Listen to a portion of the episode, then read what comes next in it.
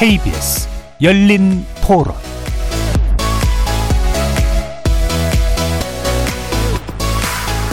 안녕하십니까. KBS 열린 토론 정준희입니다.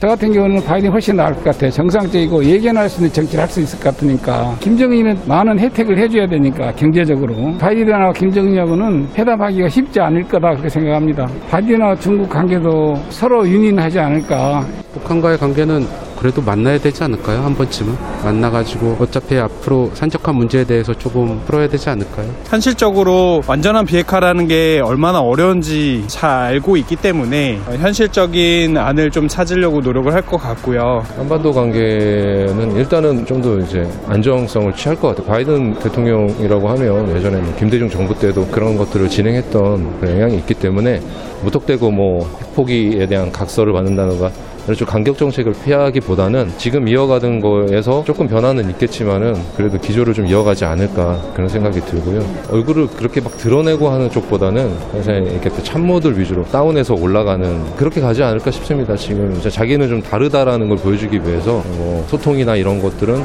밑에서부터 올라가는 방식으로 중국 쪽에서는 트럼프 쪽을 그대로 이어가지는 않고 공생을 좀 취할 것 같고 거기에 대해서는 좀 풀릴 것 같아요.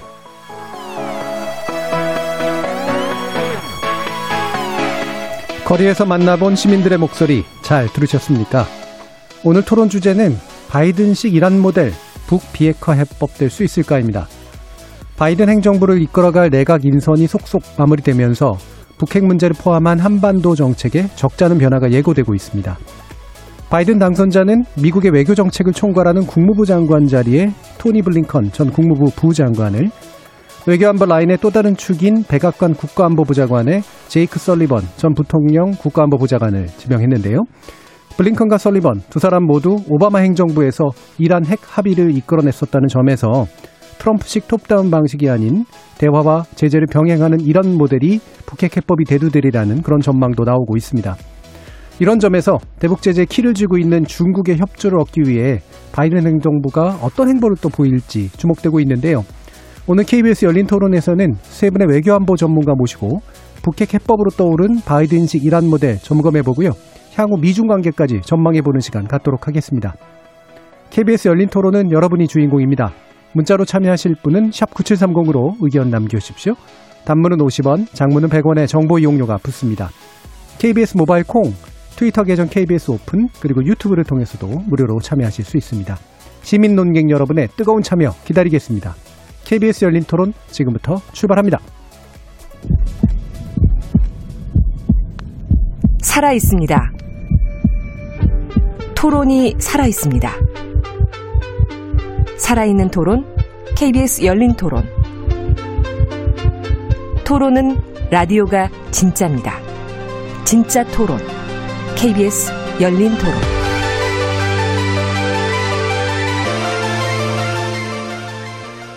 자, 오늘 함께 해주실 세 분의 전문가 소개하겠습니다. 민정훈 국립외교원 미주연구부 교수 나오셨습니다. 예, 안녕하세요.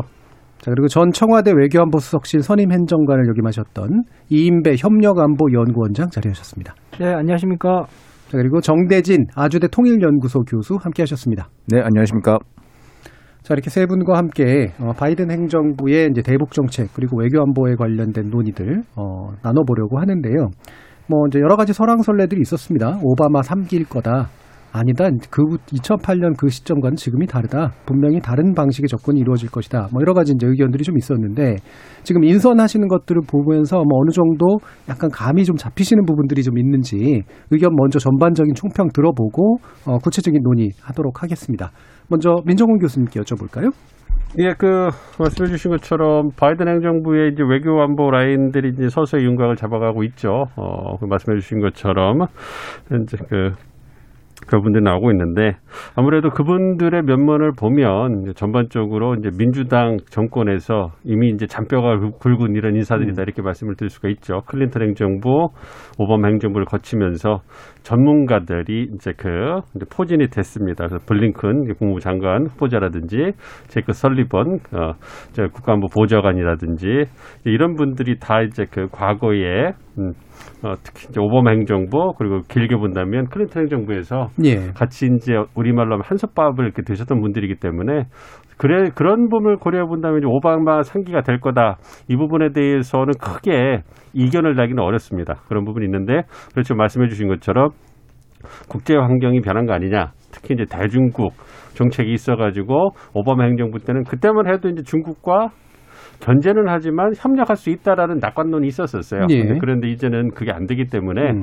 이제 견제 방침이 찍히면서 대중국 정, 정책이 바뀔 거다. 그렇기 때문에 이제 미국이 가장 중점을 두고 있는 중국 정책에서 오바마 행정부와는 다를 것이다. 그래서 예. 정책 기조가 달라지는 거 아니냐 뭐 이런 말씀을 하시긴 하는데 어, 대중국 정책에 있어서 그래도 어, 제가 볼 때는 트럼프 행정부와는 다르게 어, 협력도 추구할 부분을 할 거기 때문에 예. 크게 그렇게 불안정성은 없을 거라 생각하고요. 한마디 정책은 좀 전략적인 대로 북미 관계 돌아가진 않겠지만 큰 예. 틀에서 원칙에 기반한 외교를 한다는 부분에서 오바마 행정부 때와는 그렇게 크게 차이는 안 날 수 있다. 음. 이렇게 말씀을 드릴 수 있겠습니다. 예, 원칙에 기반한 외교라는 측면은 대북 정책에서는 유지될 것이다. 그다음에 중국 문제에 있어서는 견제와 그다음에 협력 이 두 가지의 뭐 수단을 다 쓰게 되지 않겠느냐 이렇게 일단 어, 전망을 한 가지만. 더 말씀드리면 한미 관계는 이제 그 예. 가장 우려됐던 부분이죠. 그 트럼프 행정부에서 예. 이제 그 거래 중심적 접근법 때문에 그런 부분에서 이제 우리가 이제 보다 더 안정성을 누릴 수 있겠다. 그게 가장 음. 큰 장점이다. 거래 중심보다는. 동맹 관계 회복 예. 이쪽에 아마 초점이 놓여질 것이다. 한솥밥이라는 표현을 써주셨는데 아마 한 오분의 빵이 아닐까. 예, 미국에서. 예. 자, 그러면 어, 우리 이인배 원장님 말씀 또 한번 들어볼까요? 네, 우선 보면 음, 오바마 대통령이나 트럼프 대통령이나 보면 이 외교를 잘 모르는 사람들이었어요. 네. 로이어였고 사실 트럼프 대통령은 뭐 아시다시피 사업을 하던 사람이었고, 음. 그러니까는 뭐 외교를 잘 모르고 안보도 잘 모르고 특히나 한참 떨어지는 만 삼천 킬로 떨어져 있는 대한민국은 더더욱이나 몰랐고, 음. 뭐 그런 사람들이 이 맞닥뜨렸던 그 북핵 사태였거든요. 이 오바마 대통령 취임하자마자 2006년에 북 2차 핵실험이 발발하면서부터 이제 사실은 시작된 그런 예. 위기들. 트럼프 대통령 뭐 2007년에 그렇게 뭐 말 공격을 그렇게 심하게 벌였던 그런 상황들 이랬었거든요. 그때에 비하면 어 바이든이란 분은 워낙 외교 이 상원 28년 하면서 외교위에만 예, 예. 거의 있었고 또 부통령 할 때 그때 사실 오바마 대통령이 잘 몰라서 그러다 보니까 외교 문제 중동 문제나 이 한반도 문제 같은 경우에는 저이 이 바이든 부통령을 통해서 굉장히 외주를 줬다는 소리를 예. 듣기까지 했거든요. 그 말은 다시 말하면 바이든은 굉장히 부통령이라는 책임이 없는 자리임에도 불구하고 굉장히 밀접하게 외교 문제에 대해서 개입할 수밖에 없었던 그런 자리였다. 음. 지금 보게 되면 지금 시작 시점에서 보면 오바 마나 트럼프 보다는 상당히 이 상황에서 잘 알고 있는 사람이 이제 출발점에 섰다라는 측면이 보면 예. 에, 국제사회가 굉장히 안정적으로 어, 대처할 수 있게 될 거다. 그러니까는 어, 자극에 대해서 그냥 금방금방 반응하는 것이 아니라 상당히 정교하고 어, 전략적으로 접근할 가능성이 높다라는 생각이 예. 들어서 국제사회가 조금 요동치지 않을 가능성이 높다라는 생각이 들고요. 예. 또 하나는 보면 또 트럼프 때도 보면 이 뭐 비건 어, 우리 잘 아는 폼페이오 음. 처음에 플린 플린은 일찍 나갔지만 사실은 이 사람들 전부 다 이렇게 한반도 문제나 외교에 정교적 정교하게 했던 사람이 아닙니다. 네. 폼페이오도 그렇고 비건도 그렇고 사회했던 사람이고 유럽에서 활동했던 사람이 그런 사람들이었거든요. 그런 사람인 거 비하면 지금 나타난 뭐 설리번이나 이제 블링컨 같은 사람들은 굉장히 바이든하고 오랫동안 같이 호흡을 하면서 외교 문제를 계속 다뤄왔던 사람들이죠. 그리고 호흡이 좋다. 예. 그리고 외교 문제에 대해서 상당 부분 그 내공을 가지고 있는 사람들이다. 뭐 이 사람들이 기조를 어떻게 할까는 조금 이따 하시면 더 말씀드리더라도 예. 그렇게 본다 그러면 일단 기본적인 스- 저 출발점이 있는 사람들에게 있어 상당히 진용이 안정감 있게 출발할 수 있겠다. 이거는 네. 사실은 어 미국뿐만 아니라 전 세계가 사실은 좀 안정감을 가질 수 있는 그런 포맷이다라는 생각이 네. 저는 먼저 듭니다. 예, 기본적으로 바이든 행정부, 그러니까 바이든 당선자 스스로가 실력자고, 그 다음에 같이 일을 하게 될 옆에 보좌관이나 이런 사람들 자체가 또 많은 경력을 가지고 있었던 분들이기 때문에, 근데 전임 행정부하고는 확실히 어, 안정감이 좀 두드러지고, 따라서 국제관계도 예측 가능성이 굉장히 높아질 거다 이렇게 보셨어요. 예, 그러면 정대진 교수님 말씀도 들어볼까요? 예, 뭐 앞에 두 분이 충분히 말씀을 다 해주셔가지고 뭐 예. 더 드릴 말씀이 없는데 그냥 키워드로 원칙, 실용, 구조 이면에서 아, 바이든 행정부의 이제 새로운 외교안보 정책을 좀 전망을 해볼 수 있을 것 같습니다. 네. 어, 원칙이 돌아왔죠. 미국이 돌아왔다라는 거 함께 동맹 외교 그리고 미국식의 가치를 중시하는 그 원칙 중심의 외교가 이제 다시 돌아올 것은 어 이제 불보듯이 뻔하게 이제 보이고요. 근데 이제 접근법이 이제 실용이라고 하는 것이죠. 예. 뭐냐면은 트럼프 행정부 때 봤던 우리가 즉흥적이고 일방적인 방식들이 아니라 아, 동맹의 목소리를 경청하고 세계 질서 복원 차원에서 우방국들 이야기들을 좀 들어주고 하는 음. 이제 그런 유연하면서도 대화를 중시하고 그리고 공동의 이익을 만들어 나가는 실용적인 접근들을 하는 점에서는 예측 가능한 외교가 이제 앞으로 펼쳐질 네. 것이다. 그러니까 원칙 있는 실용적 접근들이 이제 전 세계에서 우리가 아마 다시 보게 될 겁니다. 예. 어, 그런데 이제 구조 면에서 구조 면에서 이게 좀 약간 좀 달라진 면들이 조금 있는 것 같아요. 특히 북한 문제만 좀 말씀을 좀 드리면은 어, 오바마 3기 이야기를 많이 하는데 그게 이제 전략적 인내 네. 혹은 방기, 무시 뭐 이제 그런 걸로 가지 않겠느냐 우려들을 좀 많이 하는데 이제 그게 오바마 행정부 때 전략적 인내라고 하는 건 사실 좀 강제된 측면이 조금 있죠. 오바마 네. 입장에서 봤을 때는. 그 외에 할 게 없었다. 그렇죠. 예. 2009년도 당시에 오바마 대통령이 체코 가서 핵 없는 세상 연설을 하는데 음. 북한이 미사일을 쏘고 이제 그런 식으로 해서 대화를 할 수 있는 여지들 그리고 또 남북 관계도 그 당시에 이제 그 박광자 씨 피살 이후에 1년 정도가 조금 네. 안된 시점에서 이게 새롭게 좀 풀어나갈 여지가 좀 많이 없던 시점이었습니다. 그런 측면에서 오바마 행정부는 뭐 동맹국인 한국도 남북 관계를 좀 적극적으로 풀지 않고 좀 신중을 기하고 있는 상태에서 먼저 이렇게 좀 치고 나갈 수 있는 그 여지들은 조금 적었던 상황에서 음. 전략적 인내로 회귀를 하고 결국은 8년을 이제 그렇게 보내게 된 건데 근데 지금 바이든이 맞닥뜨리게 되는 그 구조 그러니까 북한 핵 문제에 있어서 구조는 약간 좀 다른 것 같습니다. 네. 그때와 달리 북한은 핵 능력을 이제 갖추었죠. 있고. 고도의 핵 능력을 갖췄기 때문에 이미 핵 무장 국가라고 인정을 규범적으로 해줄 수는 없지만 북한은 이제 셀프 핵 무장 선언을 했고 그리고 핵 능력 국가라고 이제 불릴 수 있는데 그 핵 능력 국가로 된 북한을 마냥 또 그만 전략적 인내로 일관할 수만은 없는 상황이거든요. 그렇기 때문에 어쨌든 대화와 접근 이라고 하는 것들을 좀 할 수밖에 없는 상황. 그런 면에서는 좀 원칙 있는 실용적 접근을 통해서 새로운 이제 그 대북 접근들이 아마 좀 예상되지 않을까 이제 예. 그렇게 생각하고 있습니다. 예, 기본적으로 보시는 그 시각은 되게 비슷하시고, 어, 그 다음에 덧붙여서 확실히 그 오바마 행정부 시절과는 여러모로 구조적인 조건들이 달라져 있기 때문에 어떤 식으로는 행동에 나서지 않을 수밖에 없다는 거, 이분은 강조해 주셨습니다. 자, 그러면 한번 인선 내용들을 한번 짚어보죠. 일- 일단은 이 민정훈 교수님께 한번 여쭤봐야 될 것 같은데, 어, 지금 이제 토니 블링컨, 이 이제 국무부 장관이잖아요. 어, 기존에 이제 어, 오바마 행정부 때는 굉장히 중량급 음, 우리가 다 아는 그런 클린턴이라고 하는 이제 클린턴의 계열의 이제 어, 국무부 장관이었습니다만 지금 이제 그 토니 블링컨이라는 분은 뭐 거- 종종 언급이 되긴 했었는데요. 어떤 인물로 우리가 좀 평가를 할 수 있습니까? 예, 말씀해 주신 것처럼 어, 힐러리 클린턴처럼 그 어떤 중량감 있는 정치인은 아니죠. 네. 왜냐하면 이분은 전형적인 미국 엘리트의 외교 전문가입니다. 음. 그러니까 워싱턴 띵크탱크라든지 관료 출신이고 그러니까 우리나라하고 좀 다르게 미국은 우리는 뭐 외무고시나 이런 게 없기 때문에 미국은 이제 그 대학을 졸업하고 이제 국무부 입사하고 이제 승진을 하- 하다가 이제, 음. 이제 정무직으로 올라가게 되면 이제 그 근무를 하시고 이제 행정부가 바뀌면 예. 나왔다가 띵크탱크 근무하다가 다시 발탁되고 이런 식의 이제 그 패턴을 보여주거든요. 그러니까 전형적으로 그 길을 밟아 오신 음. 분이에요. 그래서 그리고 말씀해 주신 것처럼 바이든 그 지금 당선인과 굉장히 어 이제 그 친분 관계가 그 좋고 그래도 꽤 오랫동안 최근 참모로 일을 하- 해왔기 때문에 그리고 이번에 이제 수천 명에 달하는 바이든 당선인 측의 외교안보 라인의 어떤 수장으로서 예. 끌어온 분이기 때문에 어떻게 보면 핵심이죠. 그 실세죠. 그러니까 실세. 우리나라 말로 한다면 음. 실세이기 때문에 실은 국무부 장관이 되는 것이 그 예전 그 지명되기 전에 두 가지 그 가능성이 됐었어요. 국무부 장관을 할 것이냐 아니면 국가안보부장으로 할 예, 것이냐. 예. 어쨌든 우리와 마찬가지로 이제 그 백악관, 국무부, 국방부 이 세 어떤 부처가 핵심적으로 외교안보 어떤 그 정책을 정하기 때문에 그 두 어떤 그 지금 중요한 요직 중에 하나를 차지할 것이다 이렇게 그 네. 했었는데 이번에 이제 그 국무부 장관 그 지명이 된 거죠.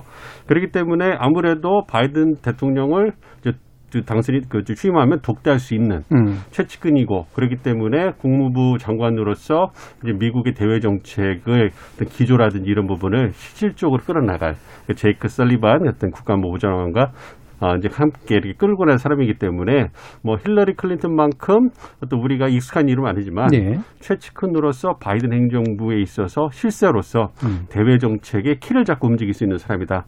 이렇게 말씀을 드릴 수 있겠고요.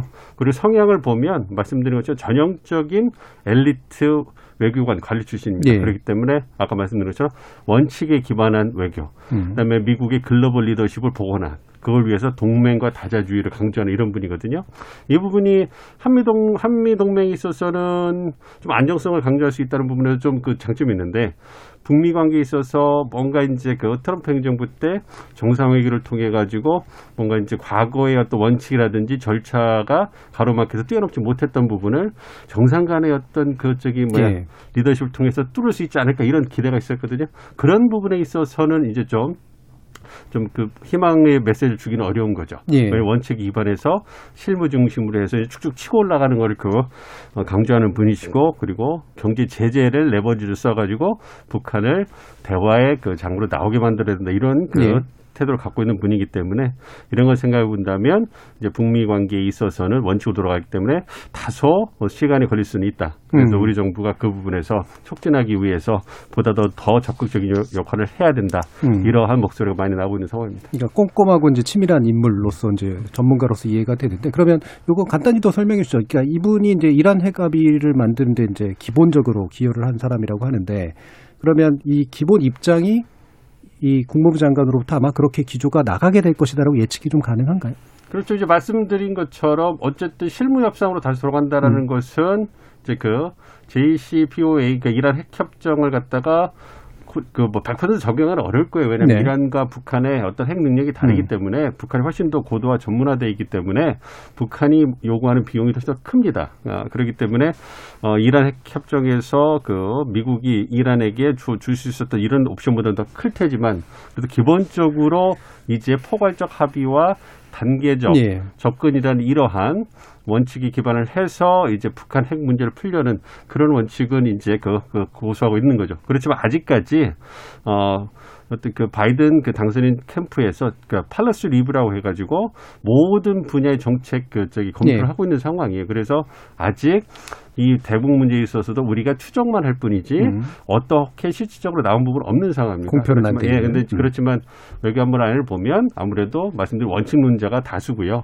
이제 그 이외에 저희가 군축론자 그래서 기능주의자라고 해가지고 단계적으로 접근해서 예. 군축으로 가야 되는 거 아니냐 이런 목소리 있긴 한데 아직까지는 원칙을 중시하는 분들이 많기 때문에 이 부분에서 어떻게 결론을 지켜봐야 될 거고요. 그래서 예. 이제 그 바이든 행정부 취임이 되면 우리 정부에 적극적으로 우리가 목소리를 내서 어떤 그 우리가 원하는 방향으로 좀 끌어갈 수 있도록 아무래도 미국도 한국이라는 예. 동맹국을 중시하기 때문에 그런 부분에 들어줄 여지가 많거든요. 예. 그래서 그런 노력이 필요하다고 생각하고 있습니다. 토니 블링컨이 이제 국무부 장관 아니면 국가안보부 장관 둘 중에 핵심 요직 중에 하나는 반드시 갈 것이다. 근데 일단 국무부 장관으로 지금 낙점이 됐고 나머지 한 석이 이제 제이크 설리번이라는 인물이잖아요. 이 인물의 성향은 어떻습니까, 임명 원장님? 어, 우선 저기 민 교수님도 그 말씀 해주셨지만 이번에 이렇게 이 외교안보 라인을 보게 되면 아 바이든 이분이 첫 번째 재선하려 그러는가 보다 음, 생각이 듭니다. 예. 그러니까는 뭐 익히 알려진 바에 이제 연세가 많은 분이 음. 돼서 한 번 하고 이제 그만둘 수도 있겠다는 이야기가 굉장히 예, 많이 예. 있었잖아요.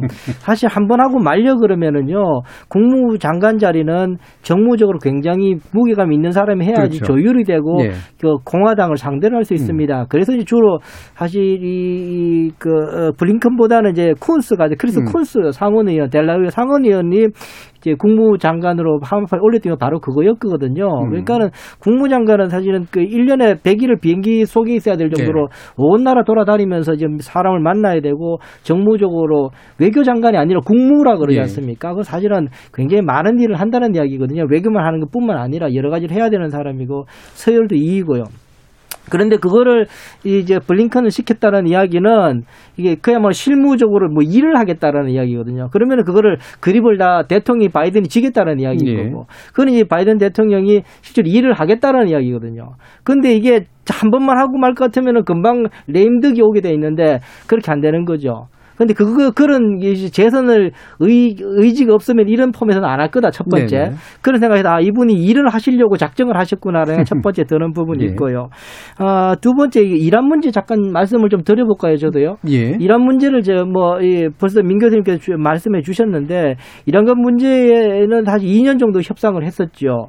해가지고 150페이지 이상의 이제 합의문이 나왔고, 근데 2015년에 그걸 합의하게 될 때 벌써 2011년부터 IAEA 는 80개의 이 이란의 핵 의혹에 대한 문항들을 가지고 있었어요. 사실 이게 뭐 의심스럽다. 그 기본 정보가 다 있었다는 있었어요. 예. 그걸 가지고 협상할 때 그걸 내, 내밀었던 거예요. 네. 그러니까 사실은 우리가 이게 그 아웃풋 이 결과로 봤을 때는 이그 핵 농축 시설들 조금 뭐 축소해주고 유, 그 유예해주고 했던 것들만 기억하실 줄 모르겠지만 실제 협상의 가장 키워드는 뭐인 줄 아십니까?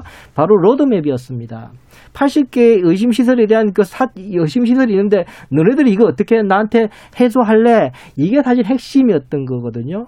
근데 이거를 자꾸 놓치고 이란 핵 협상에 대해서 이 그냥 완전한 협상이 아니라 그냥 일단 정치적인 협상이처럼 이야기하는 건 성격이 조금 안 맞는다. 이미 다 알고 있는 판에서 다 갈 길이 있었다. 이런 그렇죠. 말씀이네. 그러니까 예. 로드맵에서 너네들 여기 어떻게 신고했느냐, 어떻게 검증하느냐. 그래서 실제로 6개 석 달 만에 신고를 끝내버려요. 예. 사실은 하고 나서 아예 신고를 하고 그러면서 쭉 이제 협상이 이제 마무리 수순으로 가게 되거든요. 그렇게 본다 그러면 저는 이제 이 설리번이 이 핵협상, 이란 핵협상을 할 때 키워드가 로드맵이었다. 그런 예. 의미에서 이란 핵협상을 이 벤치마킹에서 북핵을 하게 될 때 설리번이 가져올 어, 어, 설리번 블링컨이 가져올 핵심 키워드는 로드맵일 가능성이 높다라고 네. 봐요. 로드맵의 첫 번째 단계는 신고와 검증 문제가 있다. 예. 그렇게 본다면 나는 오히려 앞으로 이 블링컨 라인에서 굉장히 신고 검증 문제에 대해서 강화할 가능성이 저는 있다라는 생각이 듭니다. 그리고 이제 제이크 설리번 이야기를 하면 설리번은 사실은 이제 블링컨 후임으로 바이든 부통령의 안보 보좌관으로 들어갔거든요. 그 정도로 이게 라인이 계속 있기 때문에 호흡이 굉장히 좋을 겁니다. 예.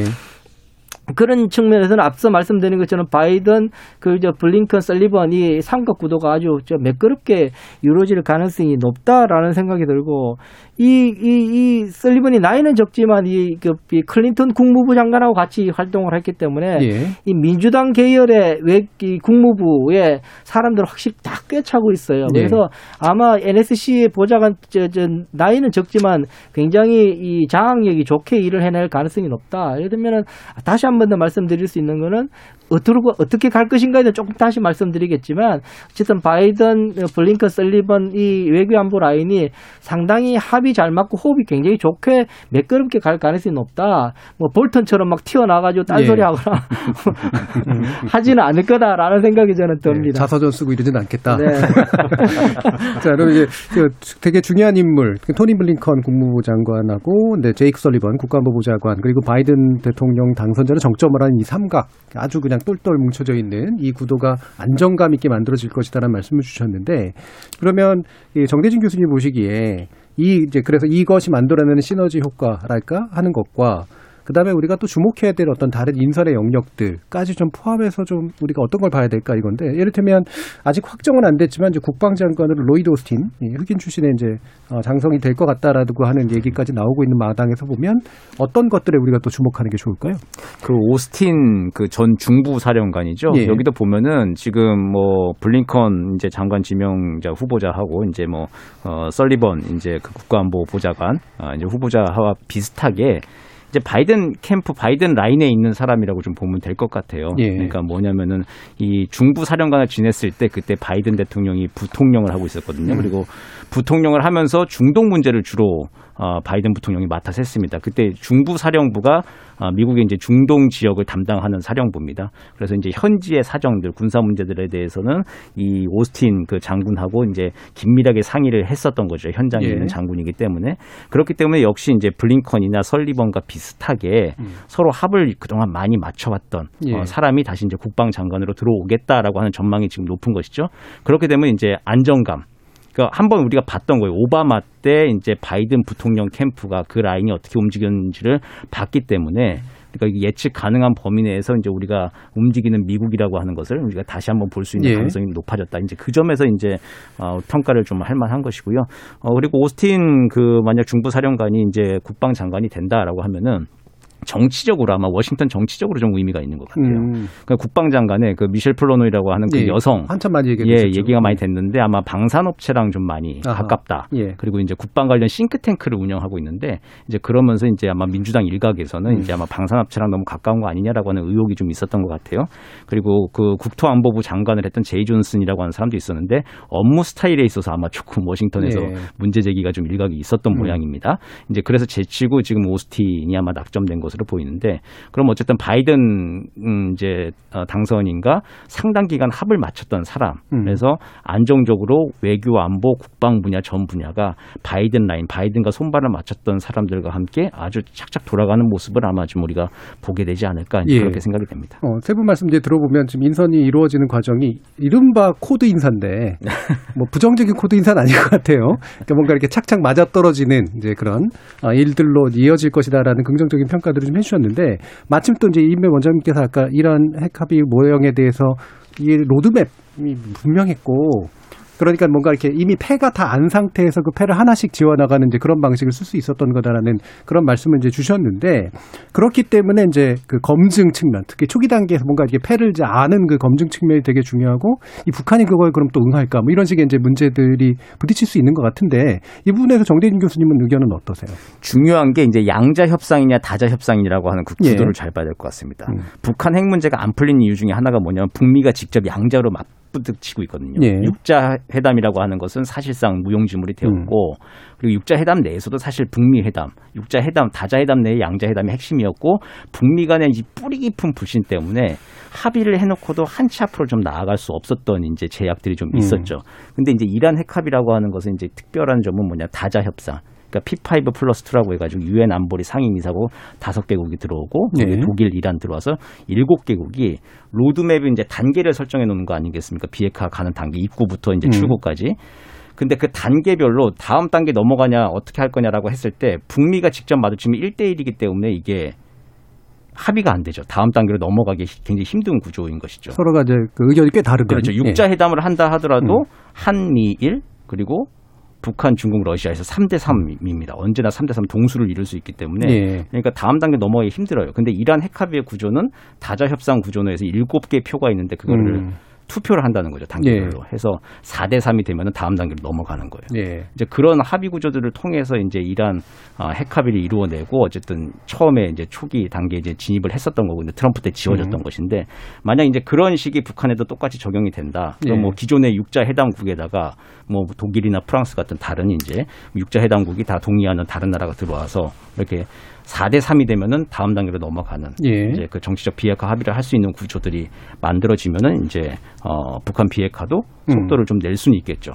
아마 이제 그런 것들을 지금 미국도 아마 정책 검토를 하면서 그런 구상들을 지금 하고 있지 않을까 이제 그렇게 음. 다자간 구도가 이렇게 외려 사공이 많아가지고 산으로 갈 것 같은데 오히려 양자간 결정보다 그 유리할 경우들이 이제 있었고 그게 이제 이란의 경우였었다라는 그런 그렇죠. 말씀으로 좀 이해가 돼요. 이게 뭐 7대 7 중에 6은 아닌가 보네요. 공수처법처럼. 뭐 과반의 어떤 견해를 네. 모으는 그런 셈인데 그럼 이 부분에 대해서 그 민정 교수님도 비슷한 생각이신가요? 저는 좀 생각이 좀 다릅니다. 왜냐하면 그 과거에 육자회담이 됐을 때는 어, 미국이 국가가 직접 상대할 수 있는 어떤 그 resources라고 할까요? 어떤 소통의 어떤 채널도 없었고 네. 그렇게 큰 능력도 없었습니다. 그렇기 때문에 어, 그러한 측면에서 미국 육자회담을 선호했던 건데 지금은 좀 판이 다르죠. 어쨌든 트럼프 행정부에서 북미 협상을 진전시켜 놨고 음. 그래서 이제 북미 간에 이제 직접적으로 소통할 수 있는 뉴욕 채널 같은 게 살아 있고요.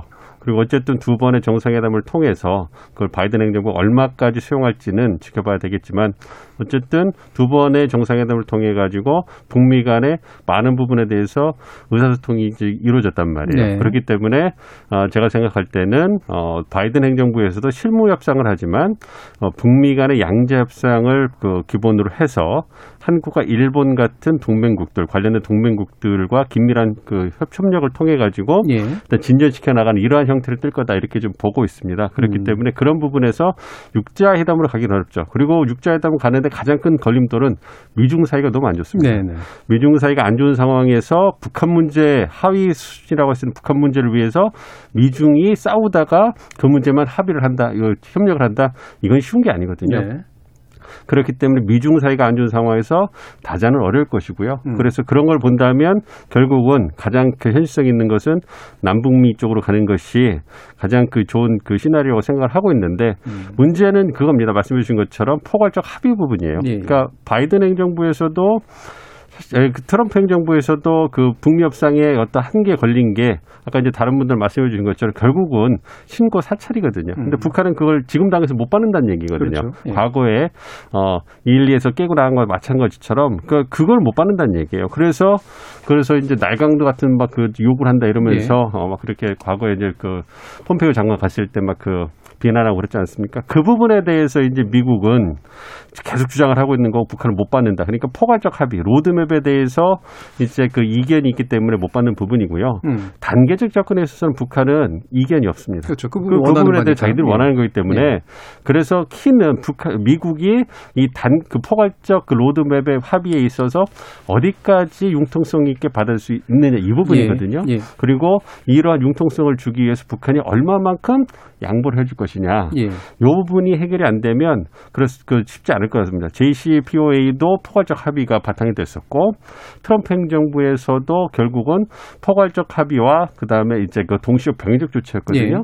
그리고 과거의 클린턴 행정부의 페리 프로세스도 똑같아요. 예. 포괄적 합의와 어떤 단계적 접근이었기 때문에 이 부분에서 미- 어, 북미 간의 포괄적 합의 이 부분에서 얼마만큼 서로 양보하고 절충점을 찾느냐가 핵심이지. 그래서 음. 말씀해 주신 것처럼 어떤 바이든 행정부에서도 이 부분에 대해서 얼마만큼 절충점을 찾을 수 있는가. 그리고 그 과정에서 우리 정부가 얼마나 창의적으로 접근을 해서 이제 그 부분에 대해서 저희가 이제 그 간, 관계를 갭을 좁힐 수 있느냐 이 부분이 이제 관건이 되겠죠. 그렇기 예. 때문에 그 부분에 있어서 이제 서로 탐색전도 필요하겠죠. 바이든 행정부가 새로 들어오니까 그렇기 때문에 그 과정이 이제 그 어떻게 예. 해결되느냐가 중요하다 생각하고 예. 있습니다. 그러니까, 북- 그- 그러면 북미 간에 어쨌든 기본적으로 지금까지 그래도 그냥 허망하게 한 건 아니라 싸운 나름의 것이 있기 때문에 그걸 토대로 동맹국이나 주변국의 협력을 유도하는 그런 방향이 다자간 협상보다는 어, 기본이 될 것 같다라는 그런 말씀이신 거잖아요. 그렇죠. 그러니까 아무래도 그 말씀해 주신 것처럼 지금 우리 정부에서 얘기하는 것이 이제 그 이제 비건 대표가 이제 마지막 그 고별 방안이라고 예, 오지 예. 않습니까? 이제 그 이 부분에서 이제 다시 한번 이제 우리는 어, 좀 강조를 해줄 거라 생각하고 있습니다. 예. 이그 바이든 행정, 그 트럼프 행정부에서 이루는 비건 대표팀이 이루는 부분을 그냥 다 이렇게 물거품 만드는 것이 아니고 바이든 행정부에도 좋은 것은 다 전달해 예. 주어서 이제 그 부분 그 토대 위에서 그 협상이 음. 이 2라운드가 될 수 있도록 이 부분이 필요한 거죠. 그래야 예. 속도를 내서 그 진진시키고 있는 거고 북한 입장에서도 허망할 거 아닙니까? 만약 예, 트럼프 행정부 예. 단계에 다 날라가 버리면 우리가 뭐 한 거지? 미국 음. 어떻게 믿을 수 있지? 이렇게 되기 때문에 또 북미 신뢰 그 문제에 있어서도 이제 그 중요한 부분을 생각을 하고 있습니다. 예. 이인배 원장님. 어, 일단 사실은 이 북한 핵 문제 1990년 이후에 30년 동안 사실은 전 세계에서 이 북한의 협상은 모든 협상을 해봤습니다. 남북 협상 91년에 남북 기본 합의도 해봤고요. 어, 미북 간의 제네바 합의도 해봤고요. 사자 회담이라는 것도 네. 해봤고요. 육자 회담이라는 그렇죠. 것도 해봤고요. 정상회담까지 해본 거예요. 미북 간에. 그러니까는 모든 형식의 이 북한과 협상은 다 해봤어요. 결론 안 났죠. 사실은 그래서 사실은 제가 볼 때는 그 이 행위자 액터가 누가 더 참여하는가에 대한 논쟁은 별로 이제 앞으로 없을 거다. 결국은 이제 어, 북한의 마음을 전략적 선택을 어떻게 하게 할 것인가가 네. 아마 핵심적인 것이 될 거다. 또 하나 제가 말씀하고 싶은 건 지금 항간에도 여러 가지 이야기 중에 하나가 뭐냐면 조금 우리가 좀 조심하거나 조금 다시 멈춰서도 생각해 봐야 될 거는 스몰 딜이냐 빅 딜이냐에 대한 이야기인데요. 예. 그러니까는 뭐 빅 딜은 이제 트럼프가 실패했다. 음. 스몰 딜은 이제 북한도 원하는 거고 하니까는 뭐 협상의 진전이 있을 거다. 어, 트럼프도 사실은 이제 스몰 딜을 하려 그랬죠. 처음에 이제 그걸 그러니까는 스몰 딜과 빅 딜의 차이는 뭐냐 하면요. 북한의 핵 포기 그러니까 그 최종 상태라고 end state라고 예, 그러는데 예. 최종 상태에 대한 어, 선언 그리고 이 앞서 말씀드린 것처럼 신고 검증에 대한 로드맵 이것이 있으면 빅딜이 되는 것이고 그것이 안 되기 때문에 스몰 딜도 안 되었던 거거든요. 네. 결국은 바이든 정부가 들어서도 이 문제에 걸려 있어요. 지금 스몰 딜, 빅 딜은 하나도 안 중요합니다. 그건 뭐, 저 뭐, 포괄적 합의네, 뭐, 단계적 합의네, 당연히 단계적으로 해야 되죠. 그걸 어느 전, 언제 한 번에 다 합니까? 다 하게 돼 있는데, 결국은 미국하고 북한이 만나서 이 핵 포기에 대해서 어떻게 어, 최종 상태 북한이 원한 하고자 하는 최종 상태에 대해서 미국이 어, 수용을 하고 거기에 대해서 북한이 가지고 있는 핵 능력에 대해서 그것을 보여주고 이걸 어떻게 어, 해체해 내겠다라는 것 서로 그 중간 중간에 보상 체계가 들어가겠죠. 예, 예. 그것이 있지 않은 한 사실은 아무런 저, 진전이 없는 거죠. 그러니까 자꾸 이거를 스몰 딜이 빅 딜이라고 이야기하는 것보다 실질적으로 이 end state라 최종 상태에 대한 합의가 가장 중요한 거다라는 생각을 저는 하게 됩니다. 예, 그러니까 스몰 딜 빅 딜이 우리가 흔히 생각하는 이제 옵션 그 네. 대립 구도가 아니라 큰 틀, 그러니까 네. 최종 단계에 대한 합의를 토대로 그렇죠. 중간 중간 어떻게 뭐 제재를 맞습니다. 풀어주든 뭐든 하는 그런 네, 식의 문제인 그렇죠. 거다. 예, 예. 결국 이제 포괄적 합의라고 하는 아까 이제 말씀 주셨던 논의하고도 연결은 되는데 지금 우리가 흔히 이란 핵 합의라고 부르는 게 어, 원어를 보니까 이제 Joint Comprehensive Plan of Action이잖아요. 그러니까 전반적인 행위의 어떤 계획을 포괄적으로 딱 정해놓고 그 안에서 이제 하나씩 문제를 해결해 가는 이런 방식이었지만 그게 이제 현재 어, 북한과의 관계에 있어서 결국 그렇게는 해야 되는데 어떻게 할 것인가 이제 문제 가지고 다시 또 될 것 같아요. 근데 그 중에 그러면 일부 마감하기 전에 한번 찍어 주실 게 아, 중국 문제잖아요. 예. 아까도 이제 그 민정 교수님 말씀 주셨듯이 중국의 협력을 끌어내야 되는데 뭐 제재를 강화하건 풀어주건 간에 근데 이 중국과 미국과 어, 미국 간의 관계가 완전히 개- 좋지는 어려운 상황에서 결국 뭐 다자회담에 투입됐건 중국이 어떤 협력을 이어내는 얻어내는 게 쉽지 않을 거다라는 이제 그런 말씀이세요. 이 부분은 정대진 교수님 어떻게 보세요? 그 미국과 중국이 지금 어쨌든 경쟁 관계에 들어갔다라고 하는 거는 음. 그 세계가 다 알고 있는 얘기고 이제 중요한 행위자 변수가 이제 북한이죠. 음. 북한이 이제 미국과 중국 쪽에 줄타기를 하면서 어느 쪽 사안별로 단계별로 예, 예. 어느 쪽에 좀더 협상을 하고 좀 시계를 뭐 힘을 좀 실어 주느냐에 따라 가지고 조금 어 이제 협상의 판이 좀 달라질 수가 있겠죠. 그런데 이제 북한의 입장에서 근데 애가 타는 게 뭘 거냐면은 이 북한의 비핵화라고 하는 전략적 목표에 대해서 미국과 중국이 공통의 인식을 좀 가지고 있다라고 예, 하는 거죠. 예. 그게 핵을 가진 북한을 그대로 둘 수는 없거든요. 미국이나 중국이나. 그 점에서 이제 아마 북한은 이게 좀 굉장히 좀 전략적인 딜레마, 좀 골치가 많이 아플 겁니다. 시진핑 주석이 작년에 북한을 왔을 때도 협력하겠다고 밝힌 부분이 체육관광, 문화, 뭐 청년, 뭐 이제 그런 비제재 분야에 대해서 협력하자 이제 그런 얘기를 하고 갔거든요. 예. 이제 북한 제재 분야 풀고 이제 어 그 핵을 가지고 있으면서 경제 성장을 하고 싶은데 중국도 거기에 대해서는 시원하게 도와주지 않겠다. 이제 그런 입장이기 때문에 이런 상황에서 이제 북한이 어느 쪽을 사안별로 택하느냐에 따라서 이제 요동치긴 하겠지만 근데 미국과 중국의 이제 전략적 목표가 비핵화라고 하는 게 이제 일치된 상황에서 그러니까 다른 문제들에서는 싸움을 하겠지만 예. 한반도에서 북한 비핵화라고 하는 아, 그 목표에 대해서는 아마 공동의 이제 전략들을 좀 취할 것이고 음. 제재 이행에 대해서도 북한을 길들이기라고 하는 차원에서라도 이제 중국도 좀 협력을 하고 그런 부분에서들은 이제 미중 간에 약간 좀 협력 구도들이 생길 수 있는 여지들도 좀 있는 것이고 거기서 이제 북한이 어떻게 반응하냐에 따라서 사안별로 시기별로 좀 아마 출렁일 것 같습니다. 예. 그러니까 북한의 옵션이 그렇게까지 많지는 않다는 이제 말씀으로 들리는데 이인배 원장님 어떠세요? 그거는 음, 우리가 사실은 이 트럼프 정부가 시작합니다. 시진핑을 만났어요. 만나서 아주 장시간을 이야기하면서 뭐 그때 뭐 이 한반도 관련 동북 공정 이야기까지 네. 트럼프 대통령 머릿속에 한반도가 중국의 일부다라는 생각을 심어줬다라는 이야기 정도까지 뼈아픈 예. 그뭐 그런 이야기까지 있을 정도로 시진핑은 외교를 성공했죠. 그때 이제 트럼프 대통령이 그때 시진핑에게 아웃소싱을 했죠. 북한 문제 당분간 내가 홀딩할 이, 참아줄 테니까 네가 한번 해결해 봐라라고 음. 줬었죠. 그래서 이제 시진핑이 나 섰었죠. 사, 사 해결을 못했었죠. 음. 북한이 그때 당시에 중국에서 나온 이야기 아씨 왜 우리 그럴 만한 능력도 없는데 미국 트럼프 쟤네들은 왜 우리 보고 하라 그래? 랐다고 했다라는 거예요. 중국 내에서요? 그렇죠. 예. 실제로 제가 그 말씀 드린 이유는 중국이 중요하죠. 중요하지만 중국이 그러면 북한 핵 문제를 근원적으로 해결할 수 있을 만큼 음. 능력이 있느냐. 의지는 뭐, 뭐, 그 사람들 의지까지는 우리가 헤아릴 수 없을지 모르지만 능력이 있느냐에 대해서 역사상으로 보게 되면 별로 우리가 그렇게 에, 능력이 아주 어, 그 결정적인 능력까지 있다고 보기는 의심스럽다. 저는 지금까지 보게 되면 늘 중국은 이렇게 해요. 너 핵실험하면 혼나?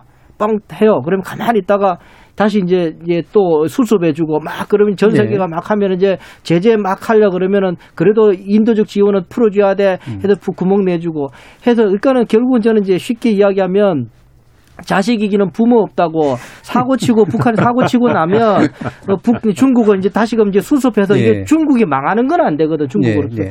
북한이 망하는 거는 북한 중국으로서는 굉장히 어 고통스러운 일이 되기 때문에 안 망하게 하기 위해서라도 일단은 이게 다독거려야 되는데 그 정도까지 영향력은 있지만 북한으로 하여금 태도를 변화시킬 수만큼의 영향력이 있다. 저는 예. 그렇게 보질 않습니다. 다시 한 번 더 말씀드리면 자식 이기는 부모 없다. 예. 그 말이 저는 가장 북한이 중국을 바라 어, 중국이 북한을 내한 대한 입장이다 그런 생각이 음. 든다라는 예. 생각이 들고요. 또 예. 하나 중국이 그러면 북한에 대해서 어느 정도까지 움직이는가? 시진핑이 이제 어, 등장을 하도 6년 동안 김정은을 안 만났죠.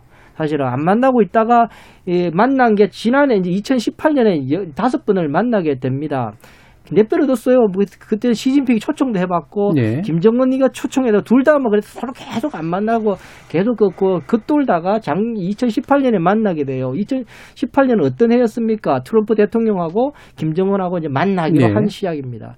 저는 이렇게 봅니다. 쉽게 청취자들께서 이제 말씀드리면 이렇습니다. 중국의 북한에 대한 입- 입장은 미국보다 한 발만 가까우면 된다. 저는 음. 그게 저는 정답이라고 봅니다. 미국이 가까이 가면 중국도 가까이 갑니다. 주- 미국이 가까이 가지 않으면 굳이 북한한테 가까이 갈 필요가 없습니다. 네. 그러면 미국이 만약에 중 북한하고 지금 협상이 안 되고 거리가 멀어진다. 중국이 그 텀 터고 나서 뭘 하겠다? 안 합니다. 사실은요. 북한은 중국에게 도움될 것 하나도 없습니다. 전략적으로 미국의 미국을 좀 이렇게 가시 만드는 역할 빼놓고는요. 뭐 거기에 수출해서 북한을 수출해서 뭘 돈을 더 벌 수가 있겠습니까? 자원이 있어서 그 뭐 기름을 캘 수가 있습니까? 아무것도 없습니다. 네, 그냥 범퍼 역할이다. 음. 그냥 그것밖에 없습니다. 그걸 사실 전략적으로 아주 최악의 경우에 쓰기 위한 보험 예. 정도 수준이거든요. 그 이야기는 제가 말하면 중국으로서는 최악의 경우만 막을 것, 그리고 와서 미국보다는 한 발만 가까울 것. 이것이 저는 중국이 북한에 대한 핵심적인 입장이다. 그렇게 그것을 상수로 놓고 우리는 어, 북한에 대한 미국과 한반도 한국이 전략을 나가는 게 맞다라는 음. 생각이 저는 드는 거죠. 그러니까 실제로 중국 데리고, 그러니까 중국이 할 수 있는 게 북한 문제에서 그다지 큰 게 없다. 네. 라는 말씀이신데 그러면 민정훈 교수님 의견까지 듣고 일부 한번 정리해 볼게요. 그러니까 뭐두 분 말씀에 이제 근본적으로 동의를 하고요. 예. 이제 중국이 북한을 도와줄 얼마만큼 적극적으로 할 것이냐. 뭐 그렇게 북중 관계 그렇게 우리가 뭐 일가 생각하는 것처럼 그렇게 뭐 혈맹이 그런 거 아닙니다. 예. 북한 김정 어, 김일성 그 이제 할아버지가 유언에 남긴 것처럼 뭐 중국을 믿지 마라 얘기한 것처럼 주, 북중 사이는 좋지 않아요. 그래서 음. 중국 사람들 만나 보면 어, 북한과 관계 는 좋지 않다. 전략적으로 필요하니까 이제 음. 같이 가는 거다 이런 얘기를 하고 어, 중그 북한도 항상 중국을 경계를 합니다. 너무 의존 관계가 크다 보면 예. 아무래도 이제 그 끌려가는 부분이 있기 음. 때문에 그런 부분을 이제 그, 그 염려를 하거든요. 그럼 지금 상황에서 어떤 미중 갈등이 심화된 상황에서 북- 중국이 북한을 얼마나 도와줄 수 있을까? 저는 그거에 있어서는 이제 그 임배 원장님하고 뭐 마찬가지로 회의적입니다. 왜냐하면 예. 이 미중 간의 갈등이라는 것은 중국이 처해 있는 가장 심각한 도전입니다. 음. 왜냐하면 미중 간의 전략 경쟁, 힘의 경쟁이 있어서 중국이 약자거든요. 그래서 중국은 미국이 힘이 세기 때문에 이 약, 약자는 어쨌든 그, 파- 그 수세적으로 갈 수밖에 없는 거예요. 음. 뭐 우리가 이제 그, 그 중국과 관계에서 우리가 이제 항상 이렇게 분통이 터지는 게 그거 마찬가지인데요. 그 약자는 그 부분에서 어려운 거죠. 그렇기 때문에 미국, 핵- 미국이 지금 보시는 거 아시겠지만 이제 중국이 말한 핵심적인 그러니까 하나의 중국 원칙을 자꾸 건드리려고 하고 있고 그 관련 대만, 홍콩을 갖다 흔들려고 그러고 이제 그 신장 위구르 부분까지 자꾸 건드리고 있지 않습니까? 남중국해에서도 계속 갈등이 고조되고 이런 상황에서 중국이 북한을 조- 도와주기 위해서 미국과의 갈등 정세를 키운다? 예. 이건 그 논리적으로 말이 안 되는 부분이거든요. 그렇기 때문에 말씀해 주신 것처럼 북한이 필요합니다. 전략적으로 버퍼존이 필요하고 하나라도 전략 자산이 필요하기 때문에 전략적으로 필요한데 그렇다고 해서 중국이 갖고 핵심 이익을 갖다가 손상시키면서까지 북한을 끌어안을 만큼 예. 중국이 의지도 없고 지금 여력도 없습니다. 음. 그렇기 때문에 크게 도와주기 어려운 상황이거든요. 그렇기 때문에 그러한 측면을 북한도 잘 알고 있다고 생각해요. 음. 그리고 북한 입장에서는 지금 경제제라든지 코로나19라든지 그 어떤 홍수로 해가지고 정말 어려운 상황인데 그나마 손 벌릴 수 있는 데 중국밖에 없단 예. 말이에요. 그러니까 중국의 그 과의 관계를 좀 돈독히 한다는 메시지를 보내면서 그 살아나기 위해서 노력하고 있는 상황이기 때문에 중국도 그 북한의 입장에서도 중국과 관계를 함부로 할 수는 없는 상황이거든요. 네. 그러니까 굉장히 북한은 어려운 상황이고 그렇기 때문에 중국이 도와지 못하는 상황에서 결국은 이 모든 문제를 해결하기 위해서는 미국과의 관계를 개선해야 되는데 음. 그래서 말씀드린 것처럼 가장 현실적인 어, 대안은 도발이기보다는 아무래도 한국을 통해 예. 가지고 이제 그 나오는 부분이 아닐까. 이 부분은 다시 말씀드리면 중국이 현재 상황에서 북한을 도와주는 데서 제한 제한적일 수밖에 없다. 이렇게 예. 말씀드리고 어, 이렇게 알겠습니다. 자, 일부 논의는 이 정도로 좀 진행을 하고요. 청취자들 의견 또 들어보고 가겠습니다. 정희진 문자 캐스터. 네, 지금까지 청취자 여러분이 보내주신 문자들 소개합니다. 9682님, 바이든 대통령 당선자의 앞으로의 행보가 궁금했는데 오늘 주제 너무 좋네요. 잘 듣고 있습니다. 4655님, 북한이 변하기 전에는 어떤 처방도 효과가 없습니다. 남한에서 조급하게 하니까 북한은 더 콧대가 높아졌어요. 무관심하게 기다려서 북한이 손을 먼저 내밀 때까지 기다려야 변화가 옵니다. 정세영님, 미국 내 북한 전문가를 어디까지 신뢰해야 할까요? 자국 우선주의로 미국을 위한 정책을 우선시하지 않을지 우려됩니다. 7198님, 미국의 북핵 해법 못지않게 우리 내부의 의견 통일이 중요하다고 봅니다. 지금처럼 여야가 다른 목소리를 내면서 판문점 선언 국회 비준도 제때 못해선 미국과 중국을 향해 우리 목소리를 제대로 낼 수 없습니다. 9803님, 남북 정상회담이 열릴지, 나아가 바이든 행정부에서도 남북 정상회담이 북미 관계의 돌파구를 열어줄 수 있을지 궁금합니다. 원희님, 이란 모델은 북한과의 대화를 거부한다는 뜻인가요? 신뢰를 우선시해야 하는데 북미 정상회담 성과가 도루묵되는 겁니까? K80129437님, 바이든 인선을 보니 오바마 행정부와 트럼프 행정부의 정책을 반반씩 섞은 정책으로 진행시킬 가능성이 클 것으로 생각이 됩니다.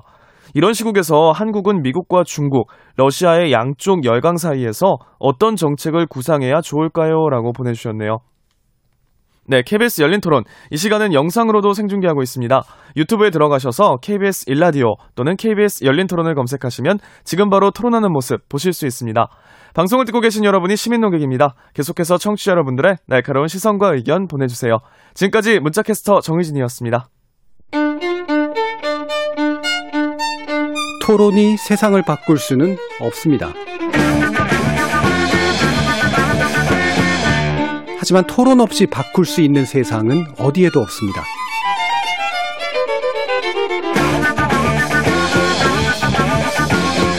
세상의 선한 변화를 갈망하는 당신. 정답이 아니라 질문의 힘을 믿는 당신. 우리 KBS 열린 토론에서 만납시다.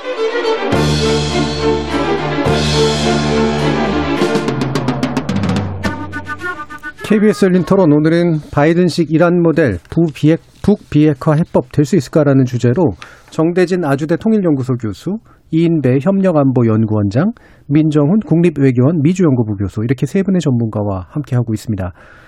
자, 앞서 이- 논의하던 거를 좀 그 바로 이어가 보면 일단은 이제 어, 태평양 억지 구상이라는 이 억지 구상 그러니까 되게 억지스러운 구상 같아 가지고 예, 요즘 한자가 워낙 잘 안 쓰니까 이게 억제력을 가지게 되는 어떤 구상을 말하는 거겠죠. 자, 여기에 이제 상당한 돈이 투여가 될 것으로 지금 나오는데 이게 이제 내년 국반 예산안에 포함이 됩니다. 물론 이 부분은 이제 또 바이든 행정부가 들어서면서 또 어떻게 바뀔지는 좀 모르겠지만 이게 의회의 결정이고 초당적인 대처의 일부라는 그런 관점에서 봤을 때 미국이 이제 기본적인 태도에 연관이 돼 있는 것 같아요. 이 부분에 대해서는 우리가 어떻게 좀 이해를 하는 게 좋을지 임배 원장님 말씀 좀 들어볼게요. 음, 저도 이번에 보니까 시- 실제로 보면 이제 상원에 이제 군사위원회가 있어요. 그러니까 상원은 아직 그 아직도 공화당이 예. 어, 장악을 하고 있기 때문에 상원에서 했다 그러면은 트럼프 입김 세겠다라는 음. 생각을 할 수 있겠는데 이번에 상하 양원이 같이 했어요. 하원이 훨씬 세요. 요쪽 하원이 사실 실무 다 챙겨가지고 네. 하기 때문에 상원하고 가원하고 같이 해서 이번에 일단 그 이걸 국방 예산안을 좀 올렸다라는 거예요. 그 이야기는 바이든의 예, 의지도 상당 부분 투영돼 있을 가능성이 높다. 음. 어, 제가 그 말씀 드리는 이유는 어, 지금 국방 예산 이 중국에 대한 억지라고 디터런스라는 네. 억지 구상이라는 것 자체가 어, 그냥 단순히 우리 트럼프 냄새만 나는 것이 아니라 어, 바이든 당선인의 어, 분위기도 상당히 여기에 부- 반영돼 있다라는 생각이 에, 하나 이, 든다라는 생각이 들고요. 그러면은 바이든은 그러면 어, 당선인은 중국을 어떻게 할 것인가 그 뭐 속 시원하기는 이제 일부 어, 뭐 보수적인 분들은 속 시원한 거는 트럼프처럼 화끈하게 그냥 막 어, 중국을 그렇게 하니까 네. 속 시원해 보이고 뭐 그렇게 하게 하는데 바이든은 그 대통령은 그렇게 하지는 않을 겁니다. 어, 재미난 그 한 그 미국의 학자가 이야기하는 거는 3C를 이야기합니다. 3C, 3C. 예, 예, 3C 이제 cooperation의 협력, 음. 협력할 부분이 있을 거다.